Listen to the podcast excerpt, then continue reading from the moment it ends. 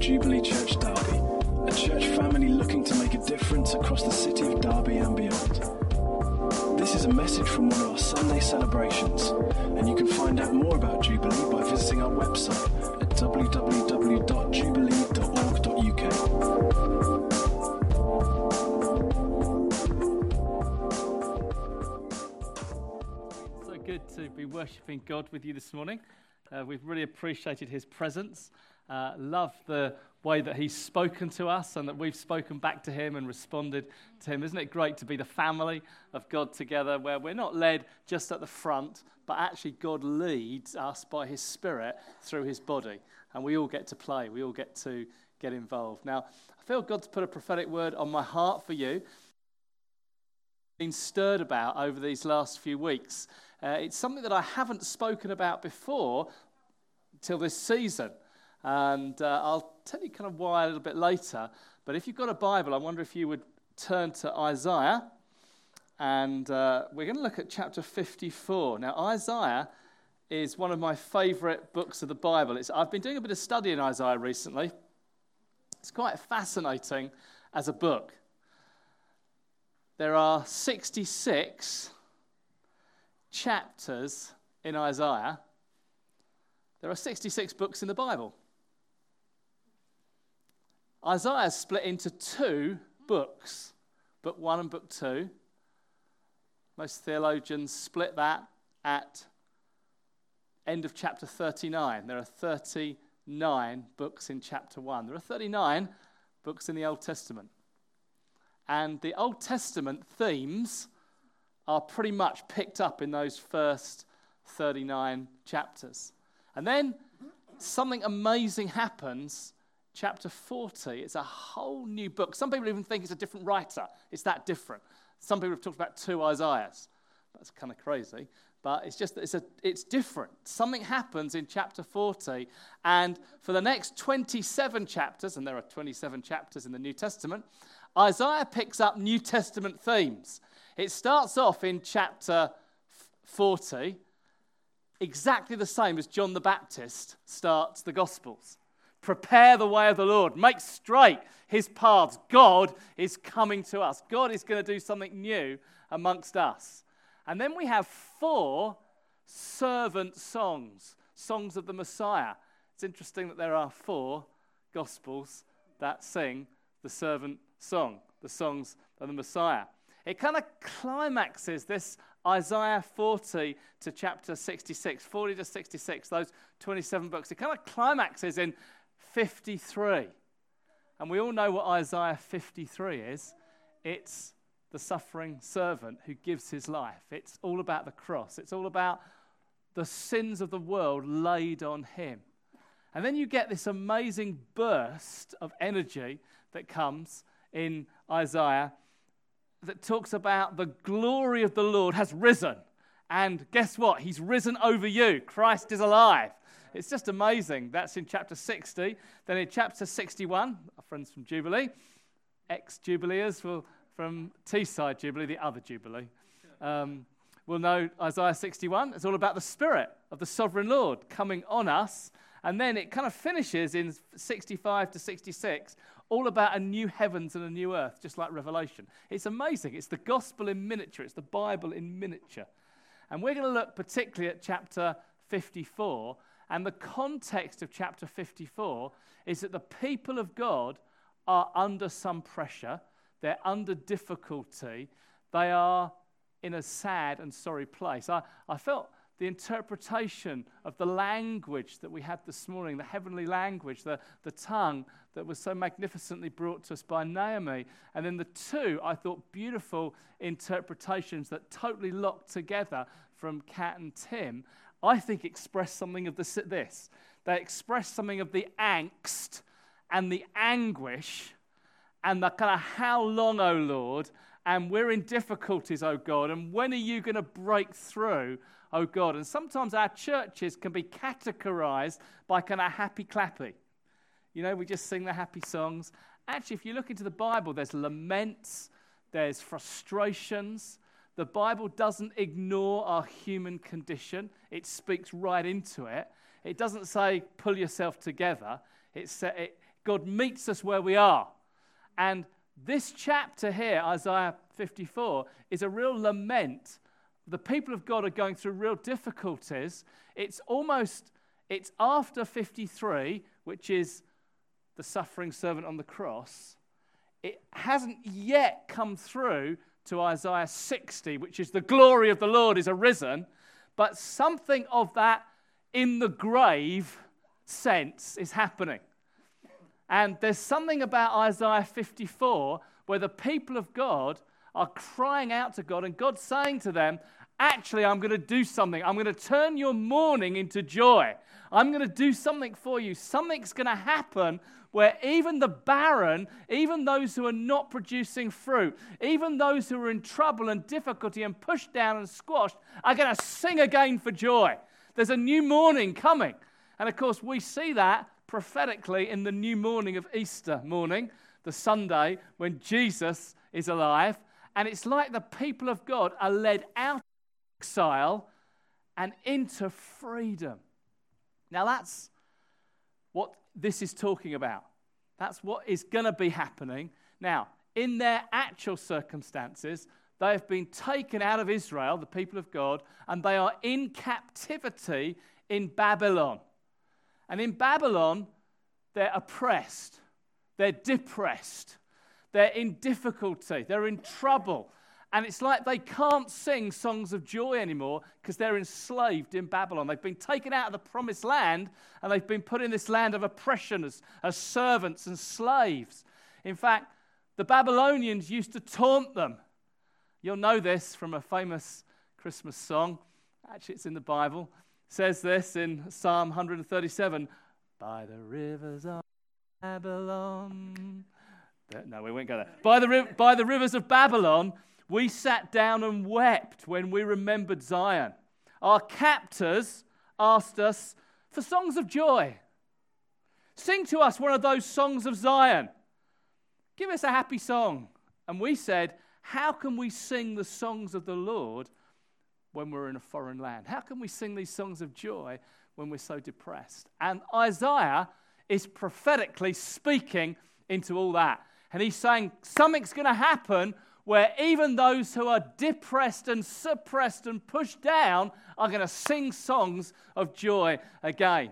And actually, it's going to be even greater than the joy of childbirth. Now, that's what I said this chapter is a bit difficult for us and for me to speak about because Anne and I haven't had the pr- privilege and the pleasure of naturally giving birth, of having children of our own. In fact, we used to go through a time when people would keep prophesying uh, over us, oh, you know, don't worry, you haven't got children, but you've got lots of spiritual children. I remember Anne saying to me, well, if somebody else prophesies over that over us, I am going to slap them. and if you knew Anne, it wasn't metaphorical. she kind of really meant it. But actually, this passage, and I haven't read it yet, but I'll read it in a moment. I want to give you the context of it so you get the power of it when I read it. This passage is saying, I'm going to do something amongst you where even the barren one is going to better sing for song, her songs of joy because it's going to be like something greater than natural childbirth is going to happen. And in their society, actually, if you were not, uh, not able to bear children, it was a shame on you and your family. And he said, actually, the barren one, the ones that are pushed down, the ones that are depressed, the ones that are suffering difficulties, something even more wonderful than childbirth is going to happen to them. They're going to burst into song because they've got more children than the fruitful one. What does that mean? What is that all about? Well, I believe it's talking about the new birth. And it's fascinating just to hear Rupert singing about new birth and born again. And, you know, that's, that's not a normal song you kind of hear on a Sunday morning about it. That's so fascinating this morning. You know, it's like born, that's a Billy Graham rally song, you know. But actually, he talking about being, and he's saying, Isaiah's saying something's going to happen, something's going to burst forth, something's going to happen amongst you where actually, even though you may still be barren naturally, even though you may still be in your difficulty, you're going to be so rejoicing because something more wonderful has happened. What could be more wonderful than that? I'll tell you what could be more wonderful than natural children spiritual children. It's actually celebrating people being born again. It's celebrating new birth. It's celebrating the kingdom breaking in and people getting saved and God doing some wonderful things amongst you. Now, that's a very long introduction to a very short passage.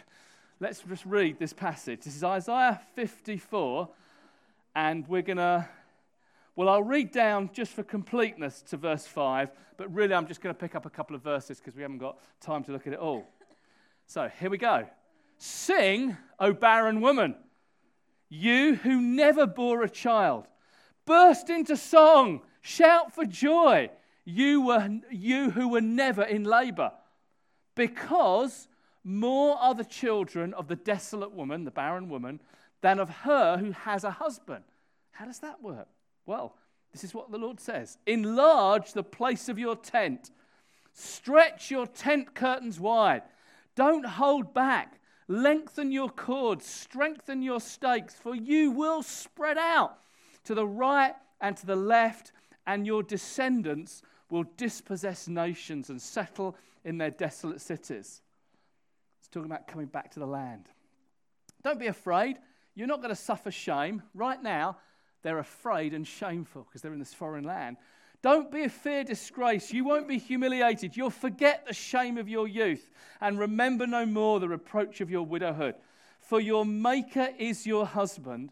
The Lord Almighty is his name. The Holy One of Israel is your Redeemer. And he is called the God of all the earth, and he will bring you back. Lord Jesus, I thank you that this is fulfilled in you. I thank you, Lord, that they get a little bit of an echo of that in Babylon when they're brought out of the land. But I thank you, Jesus, that this is finally fulfilled in you. You were the one, Lord, who's caused the barren to sing for joy. You're the one, Lord, who's caused the depressed to shout with joy. You're the one, Lord, who's called the suppressed and the pushed down to rejoice because your kingdom has come in glory and power and authority. And this morning, Lord, we thank you that your kingdom is breaking into our meeting. Your authority, your power, your love, your mercy, your grace is breaking into our lives. And sometimes you heal us gloriously and set us free wonderfully. And sometimes you don't, but we still get this inexpressible and glorious joy because God is with us and God is amongst us. And we thank you for your presence with us in Jesus' name. Amen. There was partial fulfillment of this prophecy a few years later when there was a change of regime, a regime change in the Middle East. I'm sure we can't imagine that ever happening. But there was a regime change when Cyrus, king of Persia, took over Babylon and actually started to release the captives, started to release people back to their homelands. And great swathes of people came out of captivity and came back to the land. But even when that happened, and even when they rebuilt the temple, even when they rebuilt that which was fallen, they rebuilt Jerusalem and particularly rebuilt the temple. When that happened, it's the end of the Old Testament. It's like there's great rejoicing. Wow, we're back in the land. Wow, the temple is back here. But it said the older ones didn't weep for joy, they wept for sadness because the glory of the Lord hadn't come back. The glory of the the glory of this house wasn't like the glory of the latter house. It wasn't as glorious as Solomon's day. The glory of the Lord hadn't come and filled the temple so that the priests fell down and worshiped the Lord. And the prophets then pick up and say, No, but it will be. The glory of this latter house will be as glorious. In fact, it will surpass that glory. For one day the Lord will come back to the temple. One day he will come and hundreds of years later, two very old people.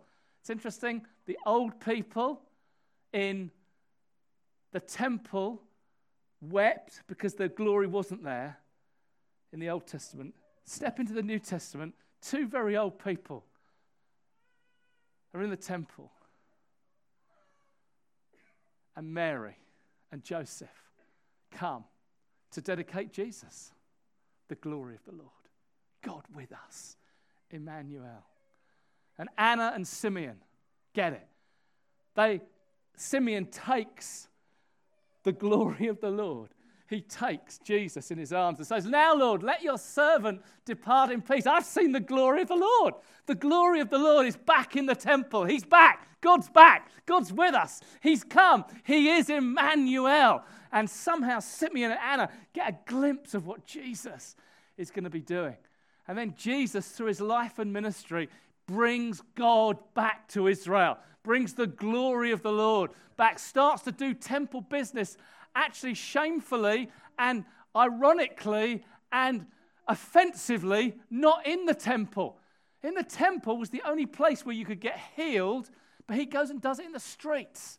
The temple was the only place where the lame and the blind and the lepers could be restored. Jesus does it in the streets. The temple is the only place on planet Earth where the priest could confidently say, Your sins are forgiven. Jesus does it in the streets and the homes. Rise up, your sins are forgiven. He's the living embodiment of the temple. God's back, God's glory is back, His presence is back with them. And that's what this psalm, or rather this portion of Isaiah and the, the other Psalms are celebrating. They're celebrating actually when Jesus comes in his glory, there's going to be great shouts of joy. There's going to be great celebration. There's going to be great breakthrough of the kingdom of God. There is joy in the house of the Lord. Why? Because God is back in the house, because God is back in person, in Jesus, incarnate with them. Now, we know now because the writers of the New Testament that actually we become the living temple. We become the dwelling place of the Lord. When two or three are gathered in my name, we have a religious meeting. No, when two or three gather in my name, there am I in the midst. I come, I dwell, I presence myself with them. So when we meet like this, there is great rejoicing. There is great breakthrough. Why? Because God is with us. Sing for joy, O barren one. Do you feel barren this morning? You feel like there's, you haven't had your personal breakthrough? You haven't had that thing which you're asking for. You haven't yet even experienced that. Now, one day that will happen. One day there'll be, an, as it says in the end of Isaiah, a new heaven, a new earth. One day all tears will be wiped away. But right now, you feel like you haven't got it. Right now, you haven't had that breakthrough. But do you know what? Even the barren one can sing for joy in the house of the Lord. Why? Because God's doing amazing things amongst us. What is He doing specifically? Specifically in this setting, He's giving new children. What does that mean? Causing people who didn't know Him to be born again, to experience new life and new birth. And I believe prophetically, God wants to speak to Jubilee and say it's time for crying babies to be heard again. It's time for new birth in this place. It's time for the barren, the one who's depressed, the one who's got difficulty, actually to look beyond their own circumstances and say, actually, this is wonderful. We've got new birth happening all around us. I'm going to rejoice because God's doing something wonderful. God wants to bring new life, new birth, salvation breakthroughs.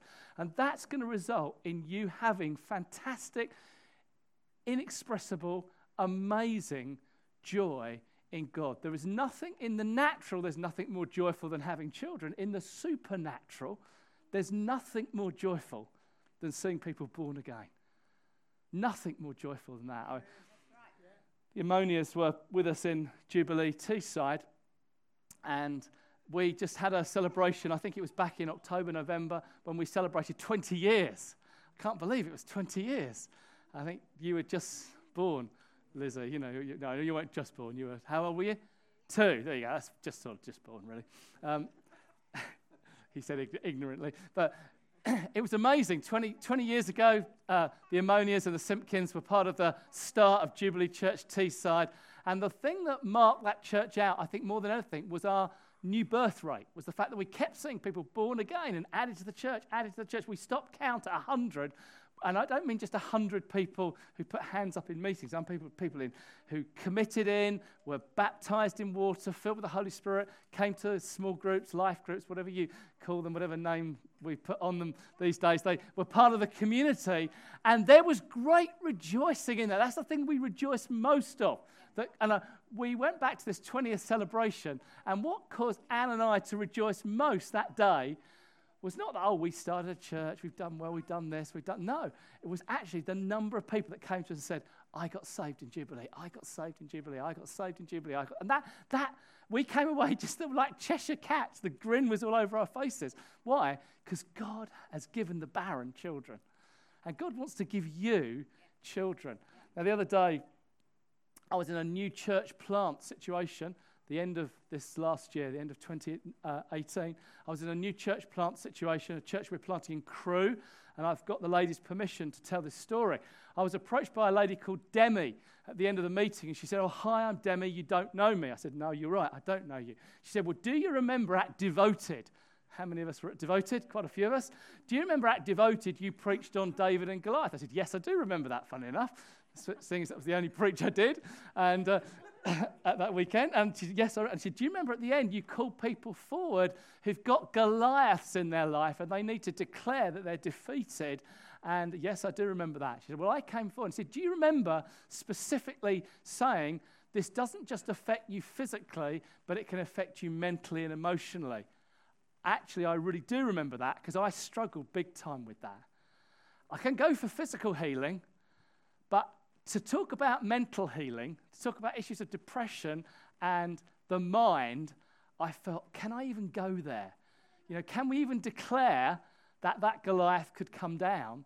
Could I even do that? Or is it much better to say, get a counselor and get some help? And, and I was struggling big time with that. And I remember people praying for me just before the meeting. And I remember one of our prophetic people saying, Go for it, Jeremy. God, you must go for this. And so you know, people said, Oh, you seem very confident on the stage. I wasn't actually. I was quite battling with it. And that was my David and Goliath. It was my Goliath I was battling with. Anyway, we went for it. Said, if you've got, if you've even got mental health issues, we could see a breakthrough tonight. Now, we weren't promising breakthrough for everyone, but fascinatingly, just hearing story after story afterwards of people who were dramatically touched by God. And Demi said, I was one of those. She said, You don't know this. And again, I've got a permission to tell the story. She said, I was severely sexually abused as a child and that has left me with massive trust issues. It's left me with massive mental health issues. In fact, for 10 years, I've been under the doctors. I've been under all the pills and potions and counseling courses you can imagine. And nothing has caused me to break through. In fact, at Devoted, I was in a very backslidden situation, living with a non Christian man, uh, having a child with him, and just really having all sorts of issues. I was kind of dragged along to the camp. And she said, and then suddenly you speak on this. I respond, and she said, and someone called Ginny, Ginny Bergen from Sheffield, as some of you know on our team, someone called Ginny prayed for me afterwards. And she said, the amazing thing is this my depression totally lifted. I mean, totally lifted, totally went. And she thought, oh, maybe it's just a feel good factor at the end of the meeting. That was in August. I'm talking to her in November. She said, week after week after week, day after day, month after, I'm totally clear. I'm totally set free. I have not had any more mental health issues since that day. Now, that's worth rejoicing about. However, this is the best bit of the story. Of course, she's living with this non Christian guy that they've got a baby with. And that's kind of complicated, isn't it? It's not easy to sort out. Living with a non Christian, got a baby together. What do you do? Well, anyway, we, she, just starts to talk to this guy about what God's done. And of course, he's heard it all before. Yeah, yeah, yeah. And he goes, Actually, there's real change in your life. Actually, if there is a God, this is the sort of thing that he might do. Actually, I think he has done something. Actually, I think I'd like to know a bit more about this God. Actually, I'm going to come to church on Sunday and hear a bit about it. So he comes to church a couple of Sundays later. He gets gloriously, wonderfully saved. They are now man and wife, husband and wife. They got married last month. That is the good news story. That's what we rejoice about. Yes, healing has come. Yes, the barren have rejoiced. But actually, what's the bigger? She said, the bigger thing is not my depression lifting. The bigger thing is my man becoming a Christian. And we're now, and I had the privilege of meeting Dan, her husband, and he was just a great guy. And you think, wow, God, you've done something in this family. I believe that's a prophetic picture of what God wants to do here in Jubilee. Messy, complicated, impossible situations. You know, impossible. You couldn't unravel it. You couldn't, tr- like, all the counseling and all the pills and potions haven't been able to unravel it. God does something wonderful, and it results not just in healing, but in salvation, which is the biggest healing of all. The kingdom of God breaking in. Dear friends, I believe God wants to promise you great joy, great rejoicing. One of the words that means jubilee in the Old Testament has a sense of celebratory joy about it. And if we're going to call a church jubilee, I believe we need to see more celebratory joy, and I believe we're going to have lots to celebrate in the coming weeks and months ahead. I was talking to Anne about this, and she said, Well, actually, I want to come in on a little bit about joy myself. So, Anne.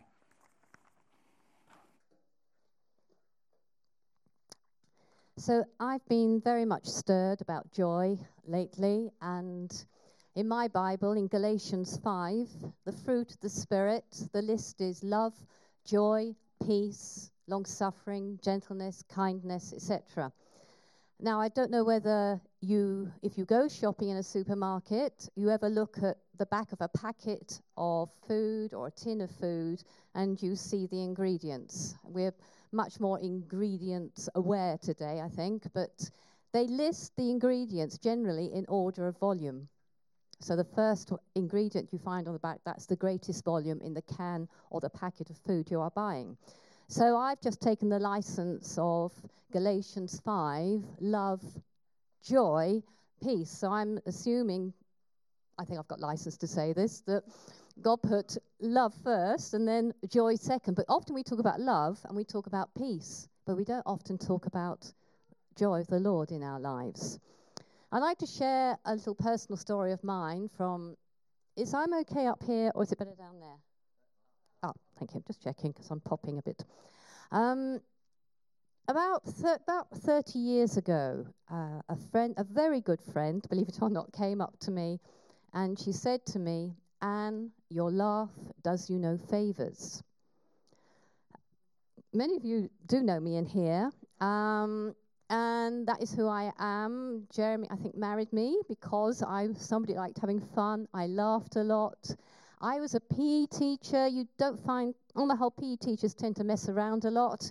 Um, we enjoy life. Uh, we're supposed to be teaching, but you know, we generally are having fun and get paid for it at the same time. And it really, at that time, crushed me and it crushed Jeremy. Because what do you do with that? Jeremy was an elder in the church. I was his wife, but I was Anne. I wasn't an elder's wife, I was Anne. Um, and there's a lot of pressure put on me to conform and be who I wasn't, who God hadn't made me that way. And it was a real struggle for us for some time. And then it wasn't long after there was a conference that a whole about 3,000 of us went to in Brighton at the time, and it was the days of an amazing man called John Wimber, who really opened up the door of the Holy Spirit to us more than we'd ever experienced before. And he stood on the stage in that auditorium. He finished his preach and he just stood there and he said, Right, come, Holy Spirit.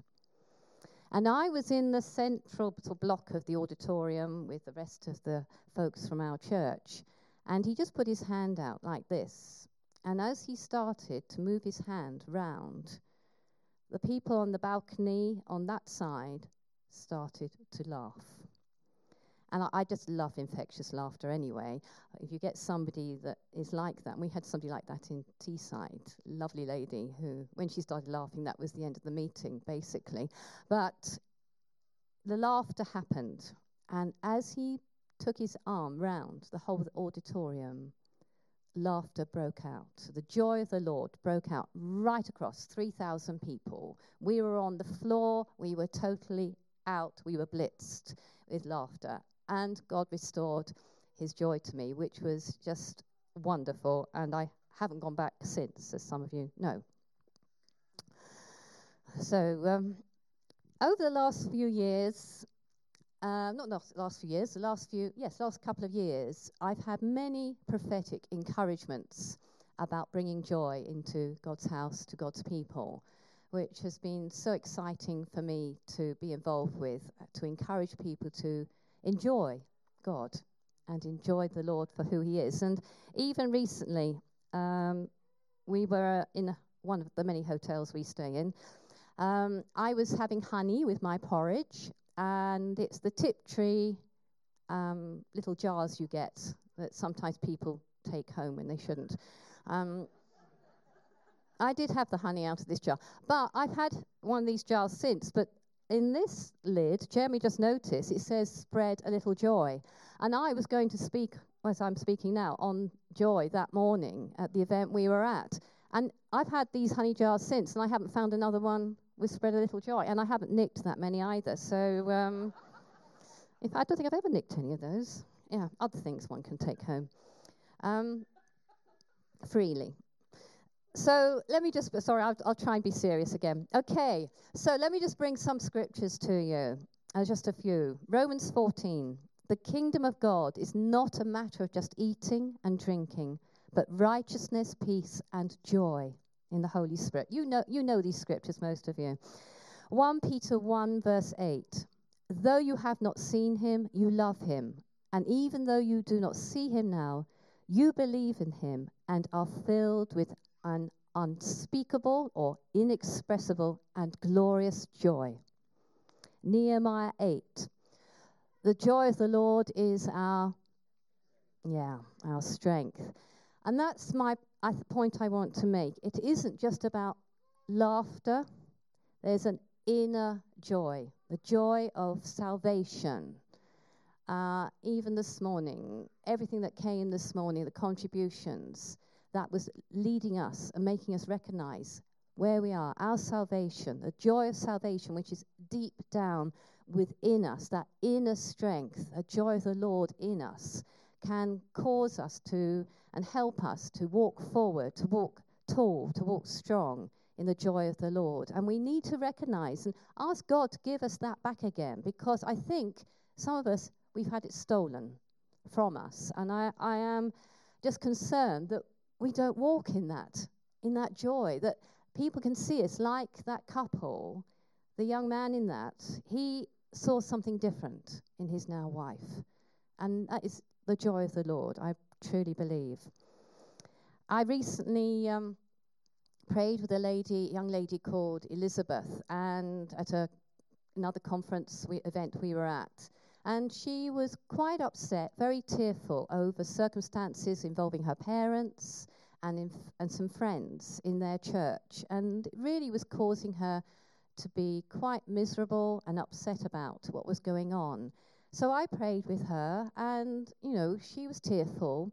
But then I just asked God to bring that river of joy, for it to, that river of joy to bubble up from deep within her.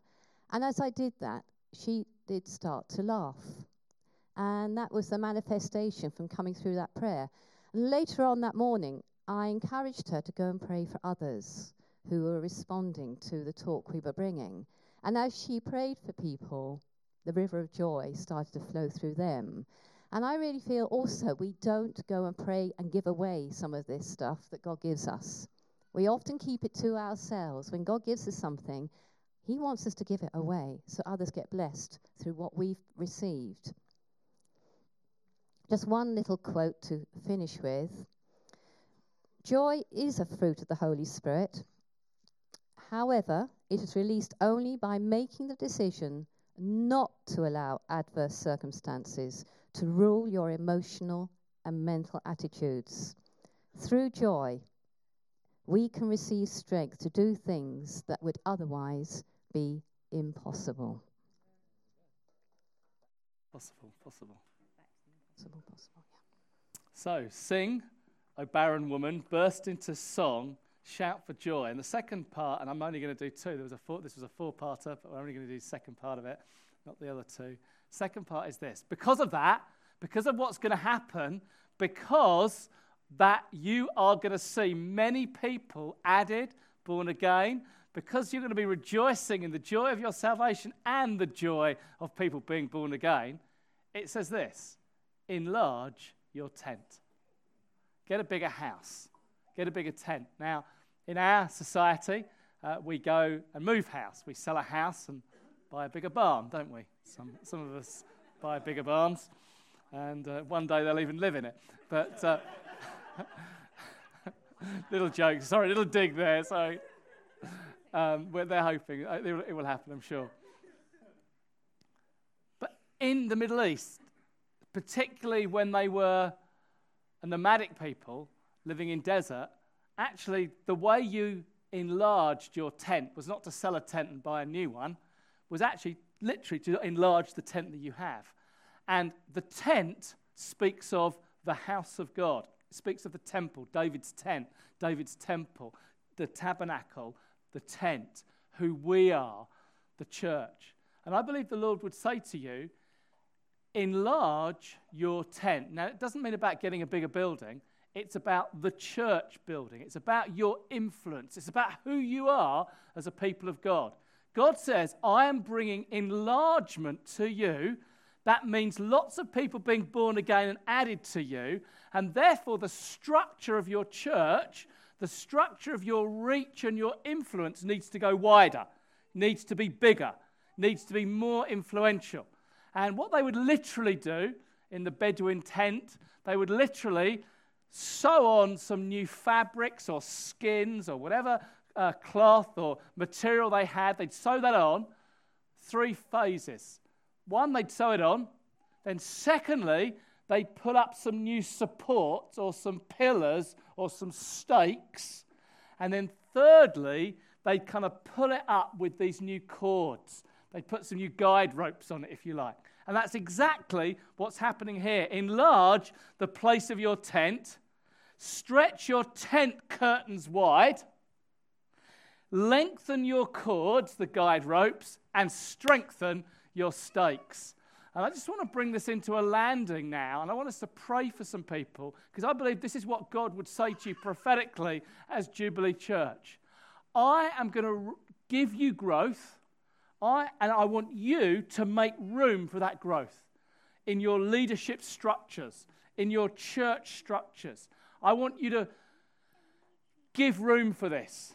And some of you are going to be raised up as pillars, as stakes. Now, don't just think church leadership, because this is as much about community leadership as it is church leadership. In fact, that's what church leadership should be not just about a gathering here, but when we go to work. So, what are we now? We're quarter to 11 on a Sunday. What are you doing at, sorry, quarter to 12 on a Sunday? That frightened you, didn't it? Quarter to, quarter to 12 on a Sunday. What, are we, what, are you, what will you be doing at quarter to 12 tomorrow?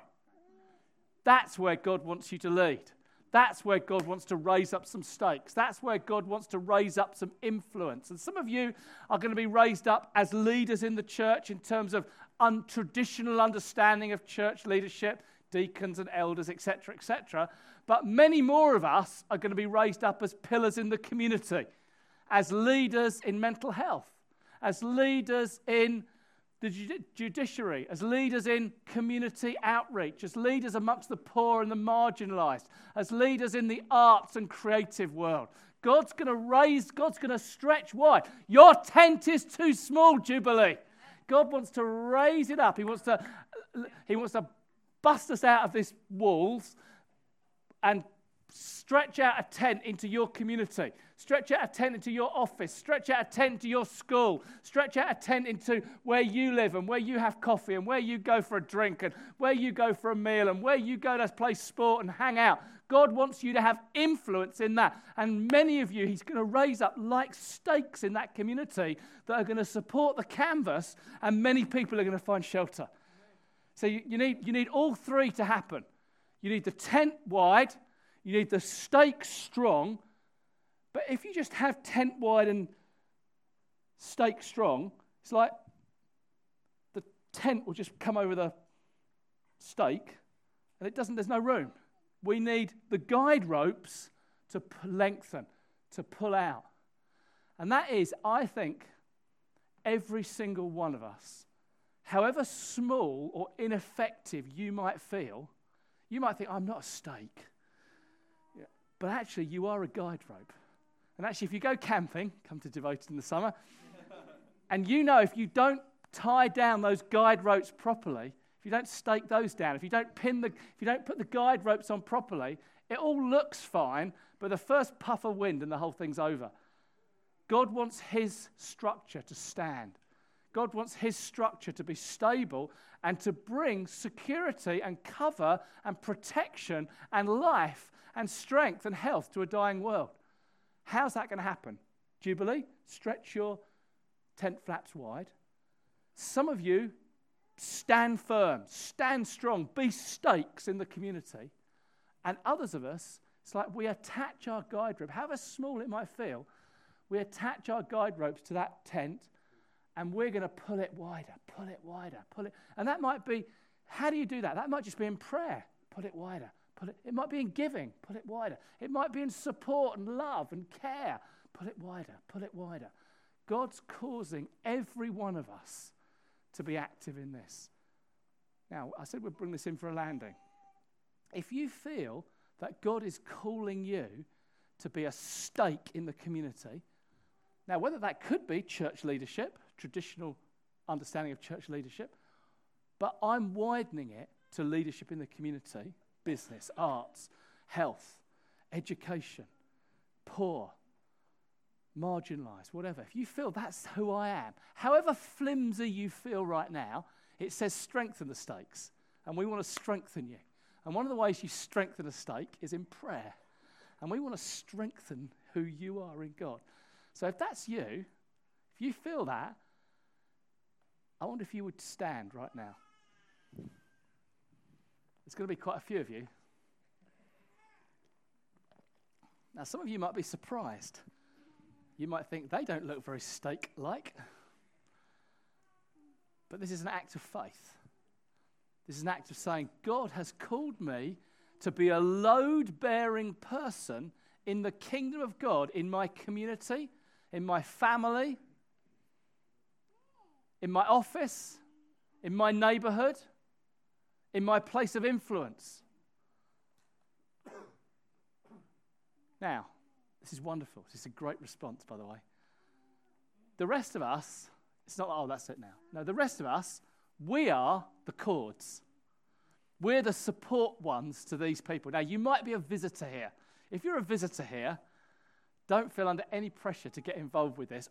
Or if you're a visitor and you're kind of happy to do it, feel free to.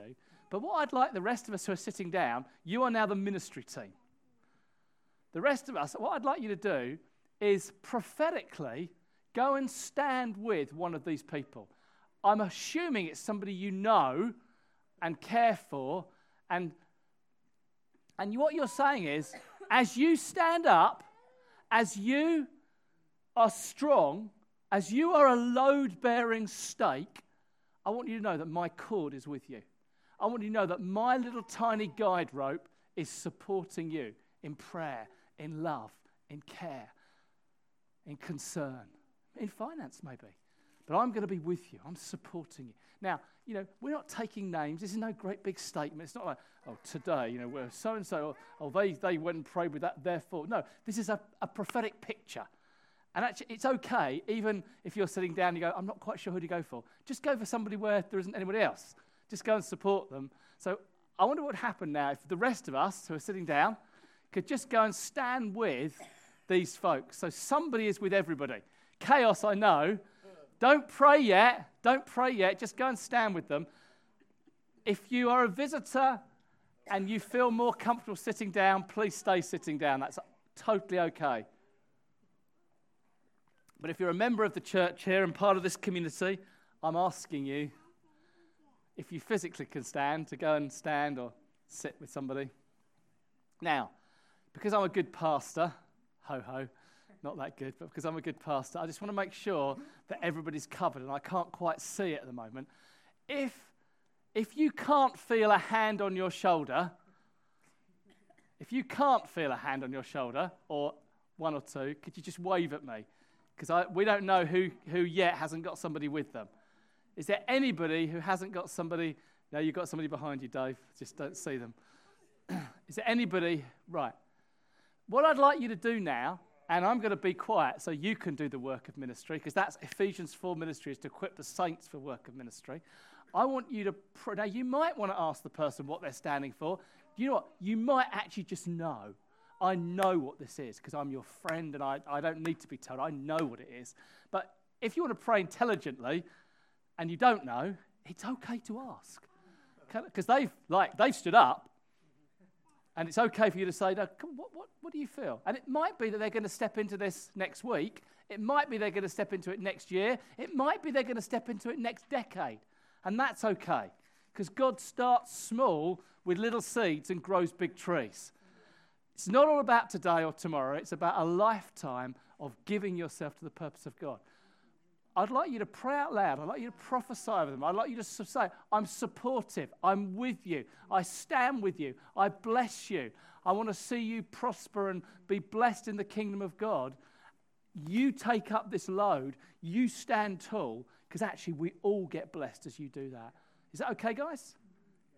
You go for it. I'll put it back together in the end with one final prayer. You do this now for five minutes. Keep your hands on them. And now, Lord, we want to prophesy over Jubilee Church Derby. We want to prophesy growth. We want to prophesy new birth. We want to prophesy the joy of multiple births, the joy of multiple children. We want to speak, Lord, salvation, baptism in water, joining the church. We want to prophesy life to this church, Lord. We want to prophesy signs and breakings in of the kingdom. And therefore, Lord, we want to speak strength to these pillars, Lord. As we stretch our tent curtains wide, we prophesy strength and stability and breakthrough and life to these pillars. And we say, Lord, those of us that are in this church, we're supporting, we're with you, we're praying for you, we're giving, we're giving our lives, we're giving our hearts, we're giving our homes, we're giving our finances, we're giving ourselves to this because we believe in your kingdom. We believe, Lord, that you want to see breakthrough in Derby and to the nations. And therefore, we pray what is said in this scripture. We will not be afraid. We will not suffer shame. We will not fear disgrace. We will not be humiliated. Why? Because the Lord, who is our husband and our maker, is with us. And we thank you, Lord, that ultimately this is all about you. It's not about us doing something, us stepping up. It's all about the Lord, who is our husband, the Lord, who is our maker. The Lord is the one who gives breakthrough. One plants, one sows, one waters, but the Lord is the one who gives multiplication. He gives growth, He gives the breakthrough. And therefore, Lord, we end this where we started this morning. It's all about your grace. It's all about your goodness, your kindness, your mercy. You're the one who's building your church, Lord. You're the one who's going to give breakthrough. It's your kingdom that's coming.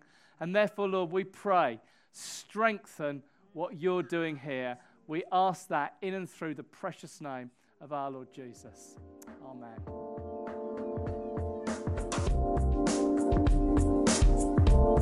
Thanks for listening to this Jubilee Church podcast. Feel free to check out our website at www.jubilee.org.uk or come along on any Sunday morning.